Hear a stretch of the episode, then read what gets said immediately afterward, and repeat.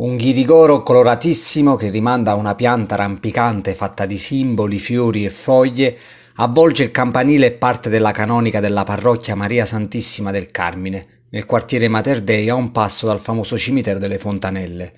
L'opera è stata realizzata dall'artista cileno Mono González e dall'artista spagnolo Tono Cruz, creando un effetto meraviglioso capace di prospettare idee nuove, vaghe e attraenti, da non perdere.